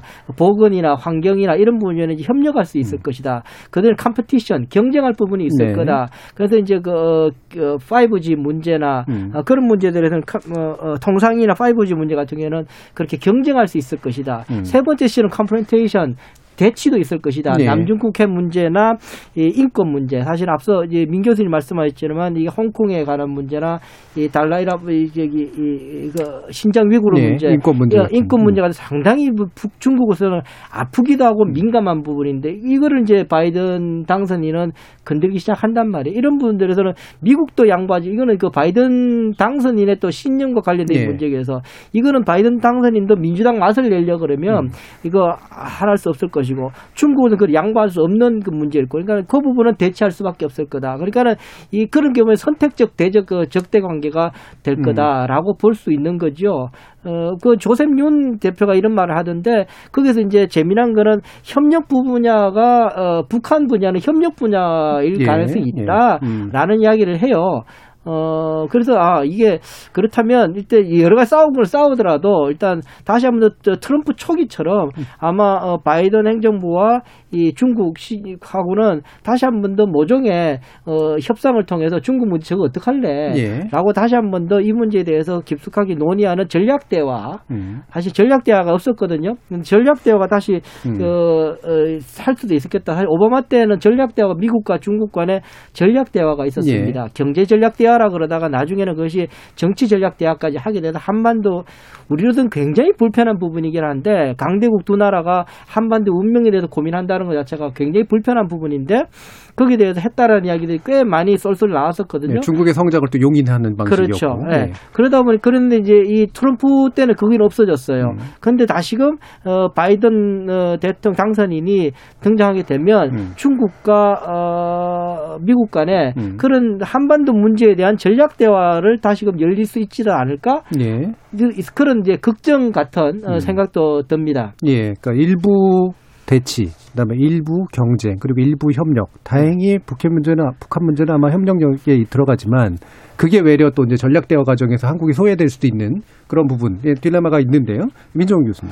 예, 그, 그, 임 부원장님 말씀 잘해 주셨고요. 이게 전반적인 어떤 바이든 행정부의 대중정책이라고 예. 말씀을 드릴 수 있고, 협력과 견제를 같이 이제 병행하는, 아, 그런 걸 말씀드릴 수 있는데, 이 말씀해준 태평양 억지 구상은 이거는 국방 정책이에요. 그러니까 예. 군사 전략의 측면에서 하는 거기 때문에 조금 더 범위를 좁힐 필요가 있다 이렇게 말씀을 드리고 예. 싶어요. 그러니까 우리나라 또 2조 넘 게 이제 그 국방 예산에 태평양 억지 구상을 쓴다는 것은 어 이것은 그 국방부의 일을 갖다가 주문을 하는 거죠. 음. 그래서 인도 태평양 지역에서 미국의 군사력과 이제 그 태세를 증진하고 동맹을 강화해라. 이 얘기는 뭐냐면 미국의 그 군사 안보 이익이 어디에 있냐면 가장 중요한 것이 인도 태평양 지역에 있습니다. 예. 그래서 트럼프 행정부에서도 지역 태세라든지 군, 군사 전략을 할 때 가장 1번에 나오는 게 인도 태평양 지역이었어요. 이 부분을 이어받는다는 얘기입니다. 그리고 이제 그 미국의 군사 전략을 말씀을 드리면 2010년대 이전만 해도 미국이 좀 광호했어요. 그러니까 두 개의 전쟁을 아시아와 유럽에서 동시에 할 수 있다. 그러니까 윈윈할 수 있다라는 음. 얘기가 있었어요. 그만큼 자기들이 의지와 능력이 있다였는데 이제는 안 되는 거예요. 음. 그래서 하나에 집중해야 되고 보다 더 효율적이고 탄력적으로 군을 써야 된다. 그래서 과거에는 테러 전쟁 이거에서 이제는 상황이 국제 정세가 변했기 때문에 안보 정세가 변했기 때문에 이제는 강대국 간의 정쟁으로 가야 된다. 예. 정점에는 누가 있냐? 중국이 있는 것이죠. 그래서 그거를 국방력 차원에서 군사전략 차원에서 뒷받침해 주는 게 이런 부분입니다. 그래서 이제 첨단 무기로 가겠죠. 왜냐 중국과의 어떤 전- 전쟁을 한다 생각해 보시면 태평양을 두고 미국과 중국이 싸우는 거예요. 예. 그러니까 아무래도 육군력이 가진 않을 거 아닙니까? 그렇죠. 해군력. 예. 그 미국이 가장 강력하게 그 내세울 수 있는 게 항모 정단 예. 아니겠습니까? 그런 부분 해군력을 증강시키고 중국이 이런 그 항모 전단이 미국이 오는 걸 대항하기 위해서 가장 그 저렴하고 효과적으로 대항할 수 있는 게 미사일 능력이거든요. 네. 이 미사일 능력이 중국 굉장히 발달해 있어요. 그러니까 그런 부분을 어떻게 미국이 뚫고 나갈 것인가. 결국은 첨단 기술, 음. 첨단 군사력이다. 이 부분에 대해서 이 막대한 돈을 지원해 주면서 미국 의회가 예. 요구하는 것이다. 이렇게 말씀드릴 수 있겠습니다. 예. 그러면 이제 그 인도태평양 쪽으로 이제 쭉 선을 그으면서 그 안에 사실은 이제 대오에 참여하라라고 또 이제 뭐 호준이 한국인이 이렇게 압박하는 부분도 이제 일부 있었는데 그러면 이게 이제 한국 정부의 이제 관점에서 보면 두 가지 고민이 있는 거잖아요. 하나는 한국을 소외시킨 이제 미중 간의 전략적 대화로 이제 뭔가가 가게 될 가능성도 있고 또 한 가지는 중국 나름대로 한국 나름대로 이제 아, 저 미국 나름대로 한국에 뭔가를 요구할 수 있는 그런 상태가 이제 전개될 텐데 어떻게 보세요?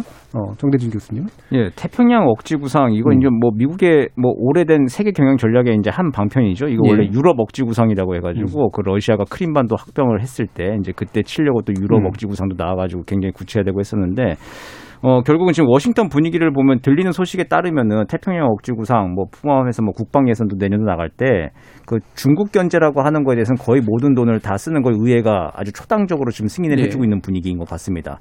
그러니까 버지니아급 핵 추진 잠수함을 미 해군은 한 척 더 이제 건조를 하려고 예산 신청을 했는데 의회에서는 두 척 정도의 예산을 먼저 배정을 해줬다는 거예요. 해군의 요청이 없었는데도 불구하고 이제 그 정도로 미 의회 내 워싱턴 조야의 분위기는 이제 대중국 봉쇄를 위해서 특히 이제 민 교수님 말씀하신 대로 해군력 강화를 예. 위해서 굉장히 예민하게 지금 움직이고 있는 상황이고 결국 이제 문제는 우리죠. 음. 여기서 이제 미국이 한미 동맹을 고리로 해서 우리한테 어느 정도까지 요구할 네. 것인가. 여기 우리 좀 고민이 있는 것인데 한미 동맹에 대해서 이제 우리는 북한 억제라고 하는 게 이제 가장 최우선적인 목표죠. 근데 이제 미국은 조금 더 이제 북한 억제 플러스 알파로 대중국 견제에도 그렇죠. 같이 나서주기를 지금 바라고 있는 상황인 것이죠. 그랬을 때 이제 여러 한미 동맹의 이제 조약들이나 규범의 내용들을 봤을 때 법조문으로 보면은 북한 위협 음. 제거에 일단 멈춰야 하는 것인데 이제 이제 그것도 넓게 해석하면 이제 태평양에서 네. 이제 그 공동 안보 이익 때문에 미국도 동참하라고 또 얘기를 할수 음. 있고 이제 그런 상황에서 이제 우리는 이제 그 한미 동맹이라고 하는 게 중국까지 칼끝을 겨누는 것으로 가는 게 우리한테는 아 동맹국인 한국의 입장을 고려해달라고 하는 것. 이제 네네. 그거를 좀 정확하게 얘기를 할 수 있어야 될 겁니다. 그 정도까지는 좀 이런 예, 근데 이제 미국도 그걸 예. 인식을 하고 있어요. 미국도 뭐냐면은 그 일본, 호주, 한국, 대만, 싱가포르, 필리핀 이게 이제 아시아 태평양에서 가장 중요한 나라들인데 근데 한국에 대한 이제 전략적 이익을 이제 분석한 지난 여름에 나온 이제 육군 보고서들이 음. 있는데 거기서 이제 한국 같은 경우에는 한일 역사 관계 같은 것들이 있기 때문에 네. 한일 안보 협력을 어, 다시 복원하고 그리고 또 중국과의 지리적 근접성과 경제적 문제가 있기 때문에 대중국 이제 견제에 단기적으로 바로 참여하기에는 제약 사항이 있을 것이다라고 하는 걸 미국이 스스로 분석을 먼저 해놓고 있거든요. 네. 이제 단기적으로는 그렇게 힘든데 이게 중장기적으로 미중 간의 어떤 그 공동의 이익들을 만들어 나가고 새로운 세계 질서 재편을 하면서 음. 그 틈에서 이제 서로 협력을 찾아보자라고 하는 차원으로 우리가 이제 동맹의 부분에서 우리의 이익이 뭐고 우리의 아, 전략적 목표가 뭔지에 대해서 좀 솔직하게 다 이야기할 필요는 있을 것 같습니다. 예. 지금 또 이제 왕이 중국 외교부장이 방한했잖아요. 뭐 시진핑 주석 메시지 전했는데 이제 굉장히 좀 이렇게 약간 적극적인 행보를 하고 있습니다. 이게 어 뭐 먼저 좀 이렇게 좀 움직이는 어떤 발걸음이라고 이제 보는 게 좀 어떨까요? 모를까요? 이인배 원장님. 네, 지금 상황을 보면 어, 이 미국이 이제 바이든 행정부가 들어서면 이제, 이제 출범하게 되면 동맹에 사실은 동맹이 시끄럽지는 않을 겁니다. 그러니까는 어, 트럼프 저 민교들 앞서 말씀드린 저런 거는 그런 이제 이익 관점에서 보지 않기 때문에 안정적이긴 할 건데 안정적인 속에서 바이든 정부는 어, 한미 동맹의 역할을 상당히 확장시켜낼 겁니다. 예. 그, 저, 저, 그러니까 앞서 그 플루노이, 그, 이번에 국방부 장관한테 플루노이가 부원장으로 했던 그, 그 신미국 안보센터라고 음. 있습니다. 그 CNAS라는 곳이 있는데 거기에서 지난달에 보고서를 냈잖아요. 한미 동맹의 blueprint 보고서가 나왔는데 네. 거기에 뭐 뉴프린트 새로운 개척자라는 이야기를 하면서 한미 동맹이 지금 새롭게 이제 새로운 개척지로 나아가야 된다. 그러면서 이야기하는 것이 이제 보건, 환경, 우주, 사이버 이런 정도까지 다 폭, 이제 폭넓게 이제 한미 동맹이 더더 폭넓고 지금 그 다분화 분야를 넓혀야 된다. 예. 두 번째 이야기하고 있는 것이 거의 영역을 넓혀야 된다. 그런 이야기를 같이 그러니까 하고 동맹의 있는 거예요. 범위를. 그렇죠. 예. 그거는 이제 한반도 범위뿐만 아니라 정대진 예. 교수님 말씀하신 한반도 범위를 넘어서는 그거는 이제 그 속내는 사실 중국을 예. 고민하고 있는 부분이죠. 이런 것들이 걸려 있기 때문에 굉장히 어 바이든 정부가 들어서고 나면 거기에 대한 우리로서는 상당히 압박은 있을 거다. 그 첫 번째 단계가 이제 한미일 이제 삼각 협력을 이제 바이든은 적극적으로 나설 것이고 두 번째 그것이 세팅이 되고 나면 그걸 이제 이 인도 태평양 전략에 어떻게 링크 시킬 것인가에 음. 대한 고민으로 또 한 발짝 더 나아가야 될 건데 과연 우리가 그럴 경우에 우리가 어떻게 그것을 이용할 것인가 음. 있는데 왜 이 말씀을 드리냐면 이제 왕 이야기를 하려고 그러는 예. 거죠. 그렇게 미국이 우리를 한국을 세게 끌어 당기는 부분이 있다 그러면 그것 때문에 이제 중국은 이제 어 이거 이 바이든 행 신정부가 출범하기 전에 어떤 식으로든지 그렇죠. 간에 예. 한국 부분에 대해서는 최소한 에, 중립화 시키기라도 해야 음. 되겠다는 생각을 할 겁니다. 내 편을 만들지는 못할지라도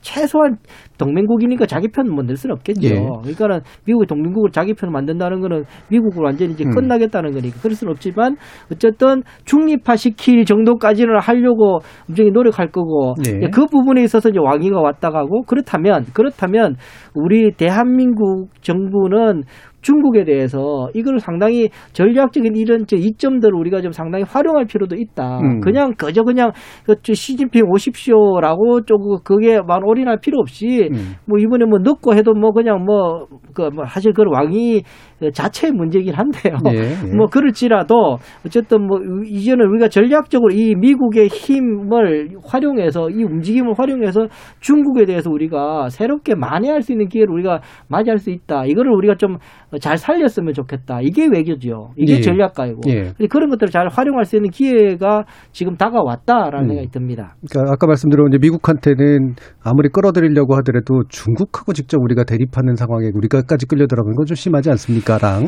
중국에 대해서는 약간 이제 몸이 달아있는 상태니까 거기서 우리의 위치를 좀 활용해서 뭔가 이렇게 어, 적극적인 어떤 협상의 어떤 내용들을 잘 채울 수 있는 게 필요하다 이런 말씀이신데 이 부분에 대해서 민정훈 교수님 어떤 의견이신가요? 두 분 말씀에 그 어, 공감을 하고요. 음. 어, 우리의 국익을 가장 잘 대변하는 게 가장 우리에게는 최선의 외교가 되겠죠. 그래서 아무래도 우리가 미국과의 어떤 그 안보 어, 동맹 관계는 우리가 이제 그 영내에서의 우리의 그 이익을 지키기 위해서 필수적입니다. 예. 어, 이거는 뭐 이- 우리가 이 있는 이념을 초월하는 부분이기 때문에 어, 자신감 있게 말씀드릴 수 있는 부분인데 우리가 북한의 위협도 있지만 영내에서 중국 견제라는 부분도 굉장히 중요합니다. 중량적으로 그렇기 때문에 이 부분을 고려해야 되고 결국은 이 부분에서 우리에게 뭔가 그 지원군이 될 수 있는 건 미국밖에 없고요. 그리고 주- 대중국 관계에 있어서 한미 동맹이 공고할 때 우리의 전략적 가치가 어, 더 빛난다고 생각하고 있기 때문에 이 부분은 우리가 어, 우리의 이익을 위해서 철저하게 이용하는 부분은 우리가 계속 가져가야 된다 이렇게 생각을 하고 있고 예. 중국과의 관계도 굉장히 중요하잖아요. 경제적으로 우리가 봤을 때 어, 중국이 우리의 그 제1 그 교역 상대국이기 때문에 음. 결코 무시할 수가 없습니다. 그렇기 때문에 이 부분에 대해서도 우리가 고려를 해야 되고 그 경제적으로 봤을 때는 미국이 그 한국이나 일본 아니면 아세안 국가들이 어, 중국과 갖고 있는 교육 관계를 절대 대체해 줄 수가 없습니다. 예. 이 부분에 미국도 알고 있어요. 그래서 우리 그걸 얘기하고 우리의 입장을 이해해라. 그래서 만약에 그 미국이 이런 우리 사정을 알고 있음에도 불구하고 우리 편에 서라 이렇게 얘기 된다면 예. 얘기를 지금 많은 전문가들이 미국 측에 대해 얘기를 하고 있어요. 그러면 미국은 우리한테 어떠한 보장 조치를 할 수 있을 것이냐? 예. 어, 과거의 사드처럼 그 우리를 힘들게 만드는 거 아니냐? 그렇게는 갈 수 없다. 그래서 그러한 부분에 그 욕을 하고 있고 그러한 목소리가 계속 와식들에 전달되고 있는 상황이고요. 중국 입장에서 본다면 결국은 가장 두려운 게 아까 말씀드린 것처럼 미중 간의 경쟁에 있어서 약자기 때문에 굉장히 힘들 거란 말이에요. 예. 이런 상황에서 한국이나 일본 같은 주변국들이 미국에 탁 붙어버리면 진짜 중국은 사면초가가 될 거란 말이에요. 중국, 한국과 일본이 그, 그 미국에 붙어버리면 그 파장은 영내로 쫙 퍼져나갈 거란 말이에요. 그렇게 되면 중국은 이 영내 에서 고립되는 상황이 올수 있고 예. 그 부분은 피해야 되죠. 그건 중국의 미래가 없는 거니까. 그래서 가장 약한 고리라고 하는 한국. 이번에 왕이 부장이 일본과 한국을 그 방, 방문하면서 일본에는 그렇게 원칙적인 얘기밖에 성과가 별로 없었어요. 그나마 한국에서는 그나마 예. 좀 수긍할 수 있는 그게 왔기 때문에 좀 그래 웃음을 지면서 갔는데 그게 아마 일본과 한국이 갖고 있는 전략적 이익의 차이가 있는 것이다. 이렇게 말씀을 드릴 수 있겠죠. 그런 부분을 생각해 본다면 저는 뭐 전략적 균형을 잡는 게 힘들다 이런 얘기를 하지만 그래도 예. 끝까지 할 수 있는 나는 버티고 버티고 버티다가 이제 최후의 선택을 해야 된다면 선택을 하는 방향으로 가야 되지 않을까 예. 이렇게 생각을 하고 있습니다. 한 가지 만 제가 좀 예, 그 보태서 좀민 교수님 100% 저는 뭐 공, 그 같이 공부하는 입장에서 어 저는 뭐 동의하는 하고요. 그 저, 이거 한번 생각해 보십시오. 저 어, 중국하고 한국하고 지금 이제 관계를 전략적 동반자 관계라고 그럽니다. 음. 전략적 동반자 관계가 언제 형립된 줄 아십니까? 이명박 그 정부 때 성립됐습니다. 이명박 정부 때는 아시다시피 가장 친미적인 정부라고 이야기할 정도까지 미국하고 딱 붙어서 예. 움직일 때였습니다. 그런데 그 전에 어, 어, 노무현 정부 때도 그렇고 이 전략적 동반자 관계를 만들려고 중국하고 굉장히 예를 들어서 좀 중국이 안 해줬습니다. 뭐 노무현 대통령 때 아시겠지만 이 균형자론까지 나면서 이 중국과 미국 중간에서 어, 뭔가를 해보려고 했던 정부였지 않습니까? 그때도 중국이 한국을 선뜻 그렇게 격을 높여주지 않았습니다. 예. 언제 높여줬느냐? 이명박 때 가장 친미적인 정부가 들어섰을 때 예. 중국이 끌어당기려고 사실 전략적 동반자 전략적 동반자 관계를 제안한 것도 중국이었습니다. 제가 그때 청와대 있을 때만 압니다. 예. 그런 상황입니다. 제가 지금 말씀드리고 싶은 것은 뭐, 뭐, 친미하라 그런 이야기 하고 싶은 것이 아니라 지금 상황 속에서는 그게 레버리지가 됐다는 이야기를 말씀드리고 그 싶습니다. 균형 관계를 활용해야 된다는 미국에 말씀이시죠? 대해서 예. 세게 우리하고 밀착됐을 때 중국은 훨씬 더 우리에 대한 가치를 높일 수 있기 때문에 그 부분은 우리가 국익이라고 봤을 때 예. 우리가 활용할 지금이 그런 상황이 될 가능성이 높기 때문에 그걸 이용하는 것이 지금 전략적 굉장히 중요한 상황이다라고 예. 말씀드리고 싶습니다. 예. 그 이인배 원장님이 그 청와대 계셨던 시절이 청와대 그러니까 이명박 정부 시절이라는 말씀을 스스로 해주셔서 그때를 자랑하려고 하신 말씀이 아니라 바로 현재의 어떤 전략적 선택의 국면에서 어떤 것들이 필요한가라는 걸 역사적인 사례로 말씀을 해주신 걸로 충분히 이해가 될 것 같습니다. 자, 그럼 이제 마무리해야 되는데요. 어, 정대진 교수님하고 민정훈 교수님께 그럼 시간을 1분 정도 약간 더 드릴 수 있을 것 같 은데 어떤 외교안보 정책 한국에게 제언을 하실지 자, 일단 정대진 교수님.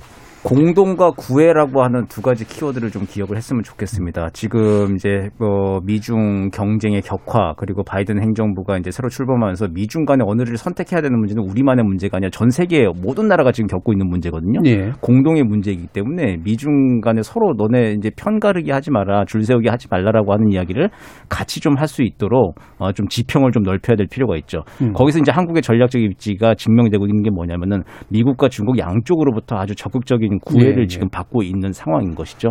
그런 전략적 입지를 좀 잘 살려야 그래야 이제 동맹에 대해서도 미국에 대해서 너네가 생각하는 동맹과 우리가 생각하는 동맹이 이러이러한 차이가 있다라고 하는 거를 정확하게 대화를 할 필요가 있을 것 같습니다. 사드 때도 네. 중국한테 우리가 지금 그렇게 지금 맺혀 있는 게 뭐냐면은 중국 앞에서는 사드 배치 안 한다고 했다가 배치를 해가지고 중국이 지금 그렇게 계속 일을 갈고 있는 거 아니겠습니까? 외교라고 하는 게 상대를 당혹스럽게 하지 않고 나도 당황할 일이 없도록 하는 게 외교인 것인데 그런 면에서 이제 우리의 전략적 입지를 좀 잘 살려서 어 미국이나 중국이나 좀 솔직하게 지금 음. 전환기에 먼저 얘기하고 아, 자리매김 밑바닥을 좀 깔- 깔아놔야 될 것 같습니다. 예. 민정훈 교수님. 예, 뭐 오늘 좋은 말씀 많이 들어 공부 많이 했습니다. 그 미중 관계 관련해서는요, 어, 원칙 개혁가 필요하다. 이제 한국도 어떤 강, 그 선진국 강대국의 초입에 들어가고 있기 때문에 그만큼 이 얘기는 뭐냐면 미국이나 중국으로부터 한국의 그 국력이 커졌기 때문에 러브콜이 더 커질 거랍니다. 음. 그, 그 말씀을 드리고 수 있겠고요. 그래서 우리가 자부심을 가지고 원칙 개혁을 가지고 우리의 어떤 그 전략적 이익을 갖다 담보하시는 방향으로 나가야 될 것이고 그만한 능력이 있습니다. 그렇기 때문에 물론 그렇다고 해서 미국과 중국 을 무시하고 우리 맘대로 한다는 부분은 아니고요. 우리의 국익을 담보하기 위해 전략적으로 나가야 된다. 그걸 위해서 원칙이익을 해야 된다. 이 말씀을 드리고요. 북미 관계에 있어서는 미국도 굉장히 국내적으로 어려운 상황이고요. 북한도 미국 눈치 보면서 지금 굉장히 조심스러운 행보를 보이는 상황입니다. 그렇기 때문에 이제 변곡점이 미국 대선이 끝났고 내년 1월에 이제 당대회가 북한 당대회 있겠죠. 이 네. 두 개의 변곡점이 지나면 이제 판이 완전히 다시 열릴 거라고 생각합니다. 그렇기 때문에 이 판이 열리는 걸 대비해서 우리가 촉진제 역할을 충분히 해서 우리가 원하는 방향으로 북미 협상이 다시 재개될 수 있도록 그러한 적극적인 역할을 해주길 바란다 이렇게 말씀드릴 수 예. 있겠습니다. 세분 말씀 모두 오늘 상당히 공통적인 부분들이 많습니다. 일부 강론에서 차이점들은 있지만 우리가 현재 마- 맞아야 되는 상- 순간이 우리의 전략적 위치를 잘 활용할 수 있는 그런 순간이다라는 그런 의견들 주셨습니다.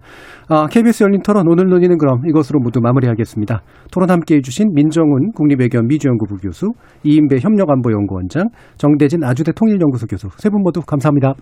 네, 고맙습니다. 지난 1년간 코로나19로 인해 여러 중요한 의제가 묻혀버렸죠. 그중 하나가 바로 북한 문제 해결과 한반도 평화 정착이라고 할 수 있는데요. 영어 속담에 모든 먹구름 뒤에도 밝은 변이 숨어 있다라는 말이 있듯 코로나19 종식보다 빠르든 그것보다 느리든 이 짙디짙은 먹구름을 한 겹 한 겹 걷어내는 새해가 오겠지요. 분명히 전과는 다른 종류의 해법을 한 단계 한 단계 쌓아갈 수 있길 기대합니다. 지금까지 KBS 열린 토론 정준이었습니다.